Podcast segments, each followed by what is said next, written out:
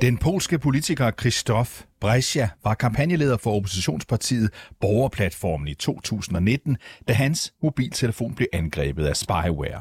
På et halvt år skete det 33 gange. SMS'er blev kopieret og videregivet til det statskontrollerede medie Telewizja Polska som en del af en smedekampagne under valgkampen. Og det har fået, senere fået Brescia til at stille spørgsmål ved gyldigheden af det polske parlamentsvalg, der blev vundet af regeringspartiet PIS, Lov- og Ordenpartiet. PIS erkender, at de har muligheden for at bruge det overvågningsværktøj, der hedder Pegasus, men siger også, at det ikke er blevet brugt politisk. Der er dog ikke alle, der køber den forklaring.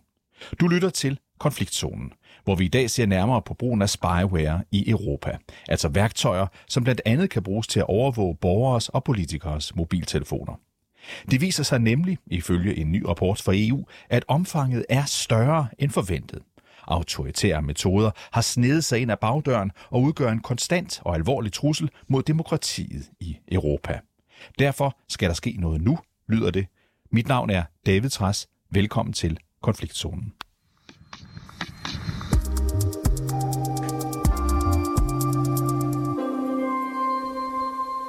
Jakob Langvad, velkommen til programmet.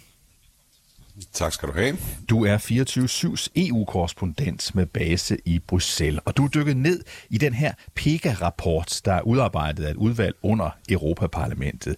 En rapport, som tirsdag blev præsenteret sådan her af, det hold, af den hollandske europaparlamentariker Sofie Indveld.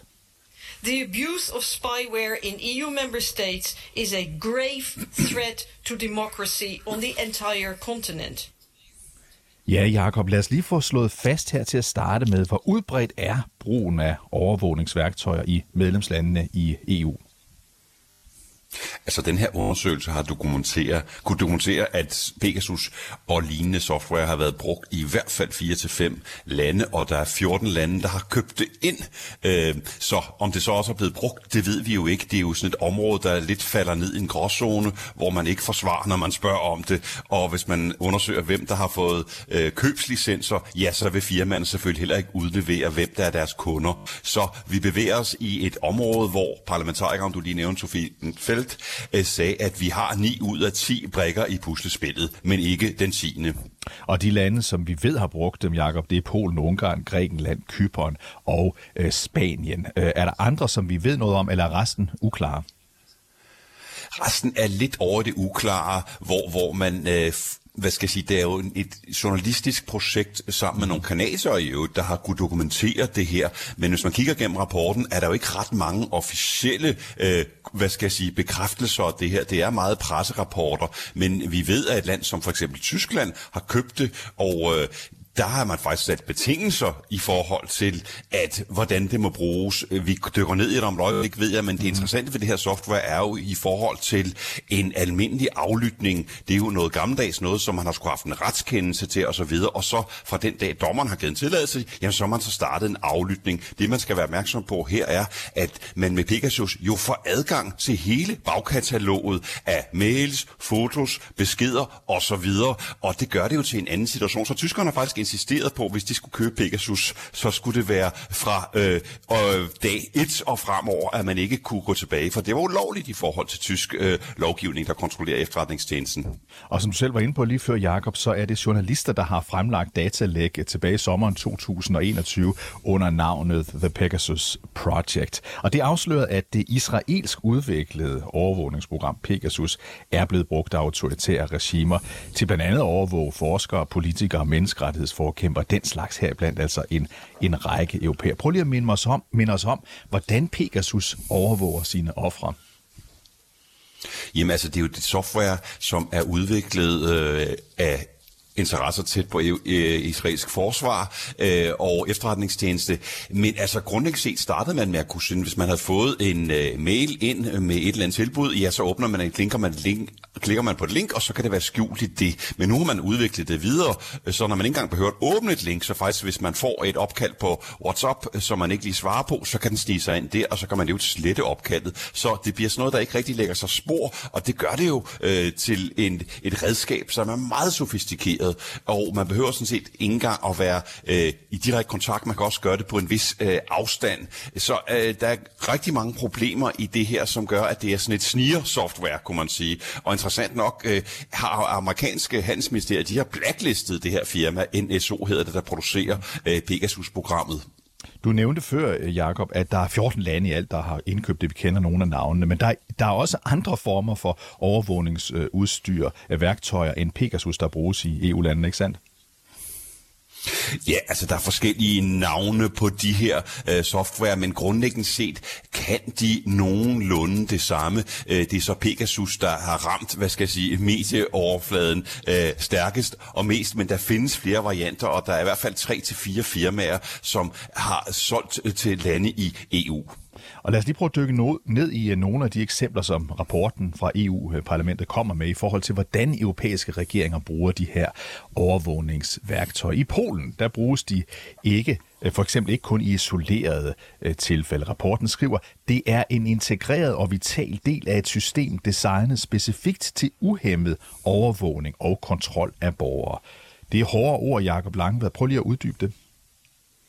Det er meget hårde ord, men det er jo ikke nogen hemmelighed, at øh, EU-kommissionen har ligget i mere eller mindre åben konflikt med PIS-regeringen i Warszawa de sidste fem år, og har forsøgt at lave om på noget af det såkaldte reformer, hvor den polske regering har skiftet ud i dommere, øh, som man sagde øh, var udnævnt i kommunistårene, øh, og de har så tilfældigvis fået øh, nye dommere ind, som øh, måske har været mere øh, sympatiserende med regeringen, og det er så det, man har anfægtet uafhængigheden af dommerstanden, og det, det er jo en hvad skal jeg sige, en konflikt, der stadigvæk er i gang.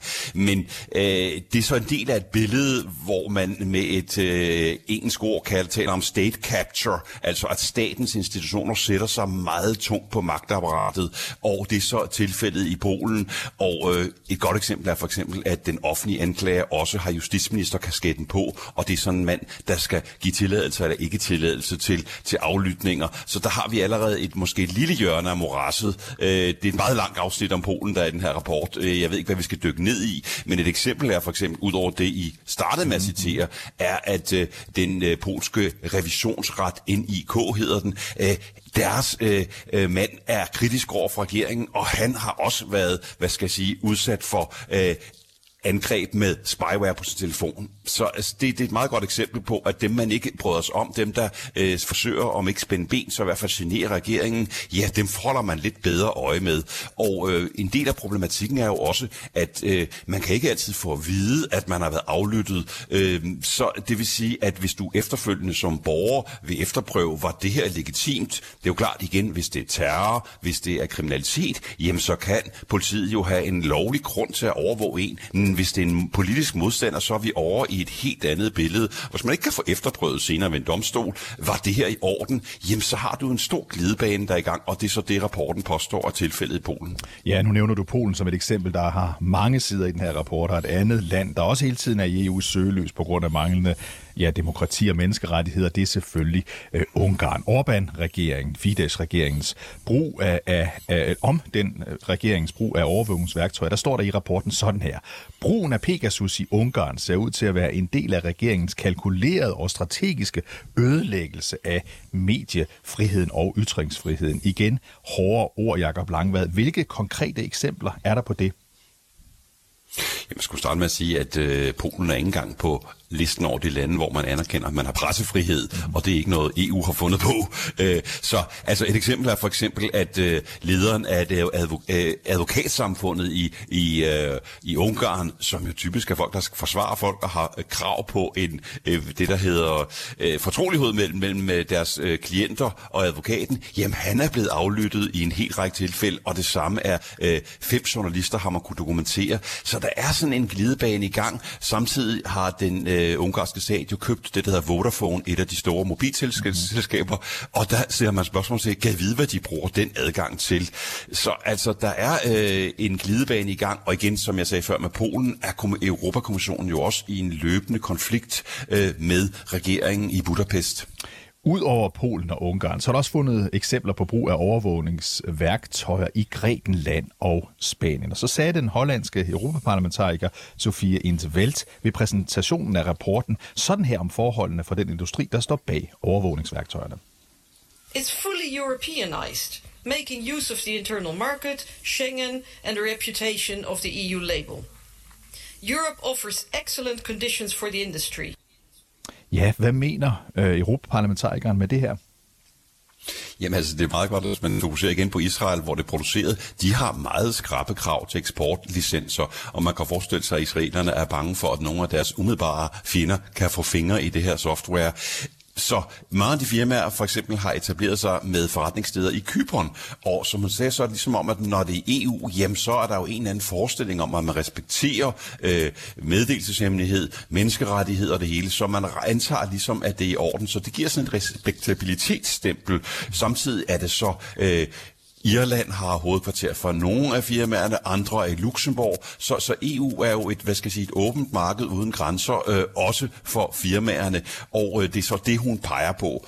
Og lige Samtidig her, ved vi, at der Ja, lige her til sidst, Jakob Langvad. Når vi kigger på det her samlet, du kigger på det her samlet, dækker det tæt øh, kort. Hvor alarmerende er alt det her, ifølge folkene bag rapporten? Jamen altså, det er jo noget, der sniger sig ind i. Kan man regne med, at de regeringer, der for eksempel mødes i ministerrådet i EU, øh, helt op til premierministerniveauet, er de legitimt valgt i virkeligheden? Eller er der blevet lavet øh, dirty tricks undervejs øh, øh, frem til et valg, der gør, at de, der repræsenterer øh, EU, måske ikke er 100% demokratisk valg? Der kan man så citere, at der er europaparlamentarikere og også en enkelt EU-kommissær, der er blandt de aflyttede. Så det sniger sig ind, der er ingen tvivl om det, og de forsøger selvfølgelig at hejse det her op i et højere niveau og sige, at vi har et generelt problem, som EU bør gøre noget ved. Det er ikke enkeltstående tilfælde, som man kan skubbe ind under. Jamen, det er national sikkerhed. Det skal vi ikke røre ved. Tak, Jakob Langvald. Tak, fordi du var med. 24-7's korrespondent i Bruxelles. Selv tak.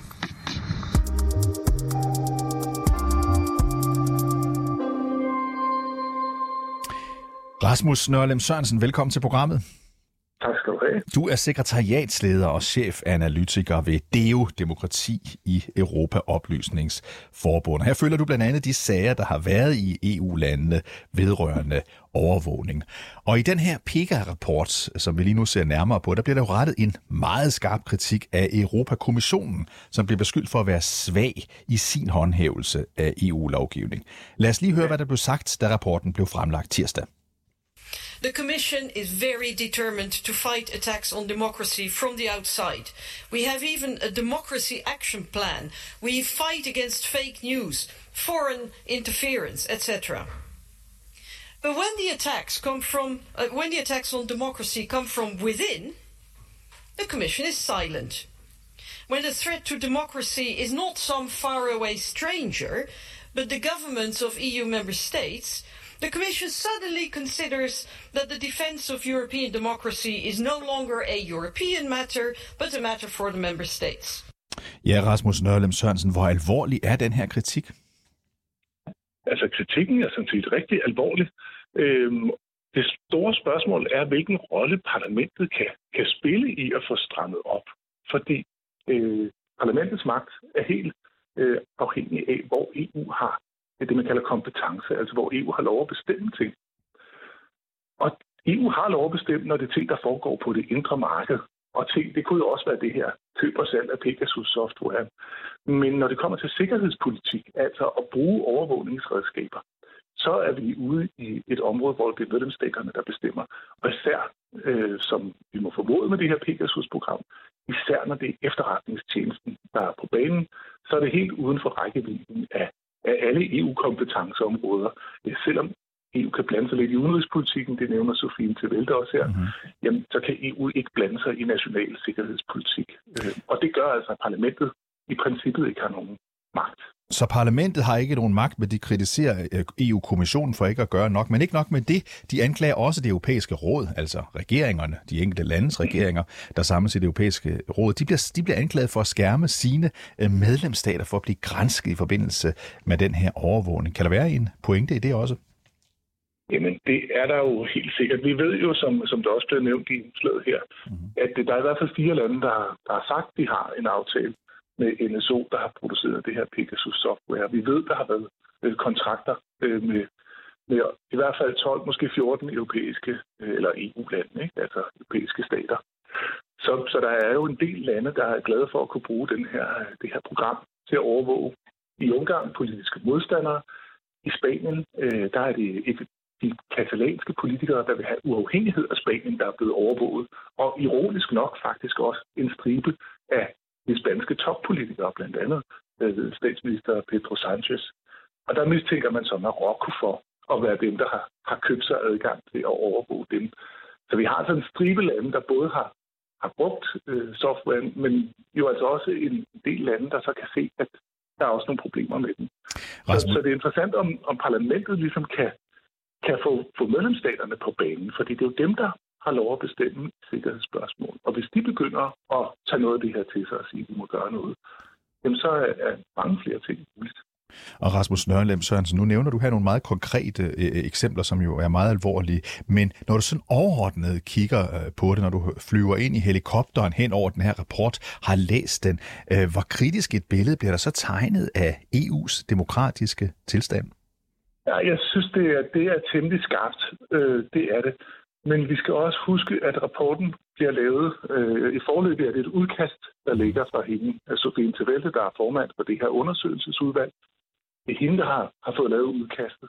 Og vi har allerede hørt nogle af de borgerlige øh, medlemmer af Europaparlamentet, der også sidder i udvalget, der siger, jo jo, men rapporten er jo ikke helt færdig endnu. Mm-hmm. Og det vil altså sige, at øh, hele udvalget er ikke bag rapporten, som den ligger nu. Så læsningen, den er græd, men hvor meget fordømmelse der kommer fra parlamentet, når de har kigget det hele igennem og kommet med ændringsforslag, det er lidt mere usikkert. Og, nu... og så, så er der det interessante, synes jeg, mm-hmm. at jeg tror ikke på, at EU kommer til at for alvor tage beslutninger på det her område. Men øh, NSO, altså det israelske firma, der laver Pegasus-programmet, de er meget optaget af, at det ikke bliver misbrugt. Så hvis parlamentet kan dokumentere misbrug i medlemsstater, jamen så kan det være, at, øh, at den her, det her private firma bliver nødt til at sige, puha, det er skadeligt for vores gode navn og rygte, hvis Viktor Orbán overvåger menneskerettighedsaktivister, eller kritiske journalister, eller, eller dommere med det her program.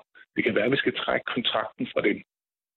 Så du tror mere på, at løsningen kunne komme fra dem, der laver det her spyware, end fra de europæiske politikere? Fordi det er jo interessant, det som øh, Europaparlamentet lægger op til øh, i den her forløbige rapport, er jo en eller anden form for en fælles øh, europæisk løsning, men du har allerede skitseret, hvor vanskelig det er. Så hvad kan der gøres ved det? Hvordan kan man finde en løsning på det her, hvis den skal være fælles europæisk? Altså, den eneste løsning, jeg kan se, det er den her offentlighed, som parlamentet jo, jo ligger op til. Øh, parlamentet kan ikke gøre andet. Selv hvis de vedtager rapporten, og alle er enige, og alle stemmer for, så kan de bare komme en opfordring til kommissionen om at tage sig sammen, og til medlemsstaterne, om ikke de kunne tænke sig at gøre noget. Men offentligheden, øh, der får nys om de her overvågningsskandaler, hvis parlamentet kan være med til at sikre, at det er noget, du og jeg som borgere opdager, så kommer der et pres på de nationale politiske ledere, og måske også på det her firma, der har lavet softwaren. Øh, og hvis vi får sådan en, en bredere debat om, hvad vil vi finde os i af overvågningsmuligheder i hænderne på efterretningstjenesterne, så tror jeg, at øh, vi både vil se stats- og regeringsledere, der rykker på spørgsmålet, og vi vil nok også se, at vi får en debat om, hvorvidt EU's øh, skal man sige, vurdering af den her software, om den er, er kritisk og grundig nok. Det er jo ikke i EU, at den ikke kategoriseret som et våben. Det er, det er den faktisk øh, i Israel der sælger man det her software, som om det var et våben, efter de samme standarder. I den her rapport fra Europaparlamentet, forløbige rapport, skal vi huske at sige, som du gjorde opmærksom på før, Rasmus Nørlem Sørensen, der fremgår det, at der er brug for Europol, altså EU's politienhed, til at undersøge de her sager i tilfælde, hvor de enkelte medlemslande ikke selv gør det. Tror ja. du på den? Ja, altså det tror jeg måske godt, der kunne være noget appetit på fra nogle landes side. Fordi øhm, hvis man skal sådan sige, hvad går EU's politisamarbejde ud på, så er det startet med en meget, meget høj grad af gensidig tillid. Hvis politiet i Ungarn siger noget, så tror vi på det. Hvis anklagemyndigheden i Polen siger noget, så tror vi på det. Men altså gennem de sidste år, så har vi jo haft en masse øh, bokserier mellem især Polen, Ungarn og, og EU-systemet om deres retssystem. Så hvis man ikke sådan helt stoler på, at de er fine i kanten i alle EU-landene, mm-hmm. jamen så kunne der jo godt være nogen, der sagde, jamen så har vi Europol, som, øh, som er et samarbejde, men også en institution under EU. Det er lidt mere grundigt og ordentligt. Det er et bedre tilsyn, end vi får i det enkelte land. Det store spørgsmål er jo så, om landene vil sige, når man fint nok kigger os bare efter i kortene, når vi arbejder med den her slags ting. Øhm, og Rasmus, det er måske lidt sværere og ja, at, Rasmus, at se for sig. Ja, det er vel en, en understatement, du kom med der, fordi polakkerne og ungarerne vil vel næppe tillade, øh, at, eller bede lige frem Europol om at undersøge sig selv. Nej, men man kunne måske godt forestille sig, at, øhm, at EU-landene vil være med til, at man på EU-planen sagde, at vi laver nogle, nogle strammere retningslinjer mm. for det her spionprogram. Og øh, det gør vi i samarbejde med israelske firma. Hvis man så vil bruge det, så godkender vi det i Europol så er det måske også en måde for NSO, for firmaet Israel at sige, se, det er et helt ledigt og ordentligt samarbejde. Øhm, og så skal man lige certificeres gennem Europol, og kunne bede, om man så ikke kan få lov og, at fifle med tingene, som man har lyst til, når det kommer videre i systemet. Så jeg tror godt, vi kan se en eller anden form for tilsynsmyndighed i Europol. Men det, det er tidligt at sige, fordi det kommer helt an på, hvor, hvor vital en interesse det er for for eksempel Ungarn at have adgang til programmet. Fordi hvis der er et land, der ender med at lægge veto, jamen så kan ting ikke lade sig gøre. Lige her til allersidst, og lidt øh, kort, Rasmus, for lige at summere det op. Hvis man tager alt det, vi har talt om, en mente, virker det så overhovedet sandsynligt, at der kan skabes de store ændringer på tværs af EU i forhold til overvågning? Jeg tror, der kan skabes en ændring i offentlighedens forståelse af det her overvågningsproblem, som altså står klokkeklart efter rapporten. Og jeg tror på sigt, det kan, det kan gøre, at øh, man bliver nødt til at finde nogle, nogle europæiske løsninger. Øh, men jeg tror ikke, det er noget, der sker hverken i dag eller i morgen, eller i løbet af det kommende år. Rasmus Nørlem Sørensen, tak fordi du var med i programmet. Selv tak. Sekretariatsleder og chefanalytiker ved DEO.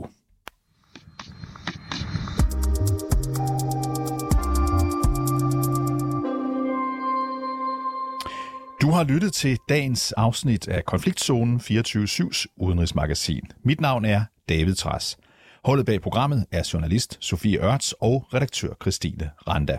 Du kan lytte til programmet direkte. Det kan du mandag til torsdag fra kl. 8 til kl. 8.30. Men du kan selvfølgelig også høre programmet som podcast.